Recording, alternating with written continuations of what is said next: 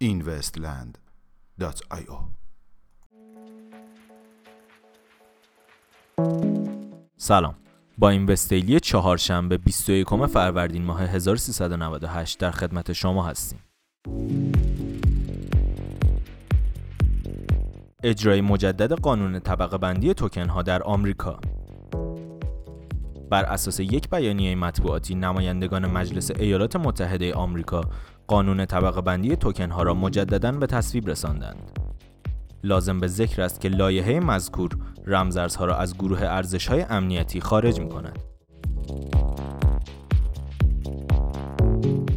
هشدار بازار بورس فرانسه در ارتباط با شرکت های رمزارزی بر اساس یک اعلامیه منتشر شده گروهی از اقتصاددانان بازار بورس فرانسه به سرمایه گذاران و کاربران عرصه رمزارزها در ارتباط با شرکت های ارائه دهنده دوره های آموزشی و نرم افزاری برای مبادلات رمزارزی و همچنین سرمایه گذاری در بازار فارکس هشدار دادند.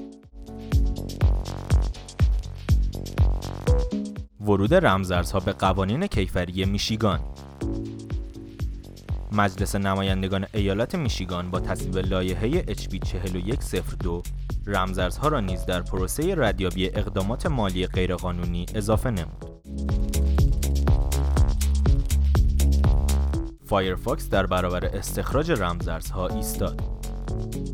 یکی از بزرگترین مرورگرهای متنباز موزیلا فایرفاکس فیلترهای جدیدی را در برابر نرم افزارهای مخرب استخراج رمزارزی در نسخه جدید خود راه اندازی نمود.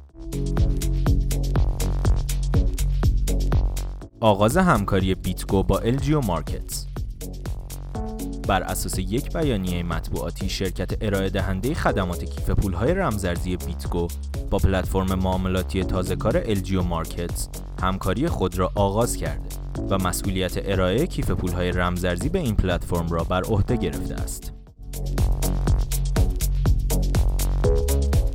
آخرین تغییرات ایجاد شده در exchange رمزارزی Bitfinex exchange رمزارزی Bitfinex واقع در هنگ کنگ طی انتشار پستی در رسانه مدیوم اعلام کردند که بنا به درخواست کاربران قانون حداقل میزان ده هزار دلاری برای استفاده از این پلتفرم برداشته شده است.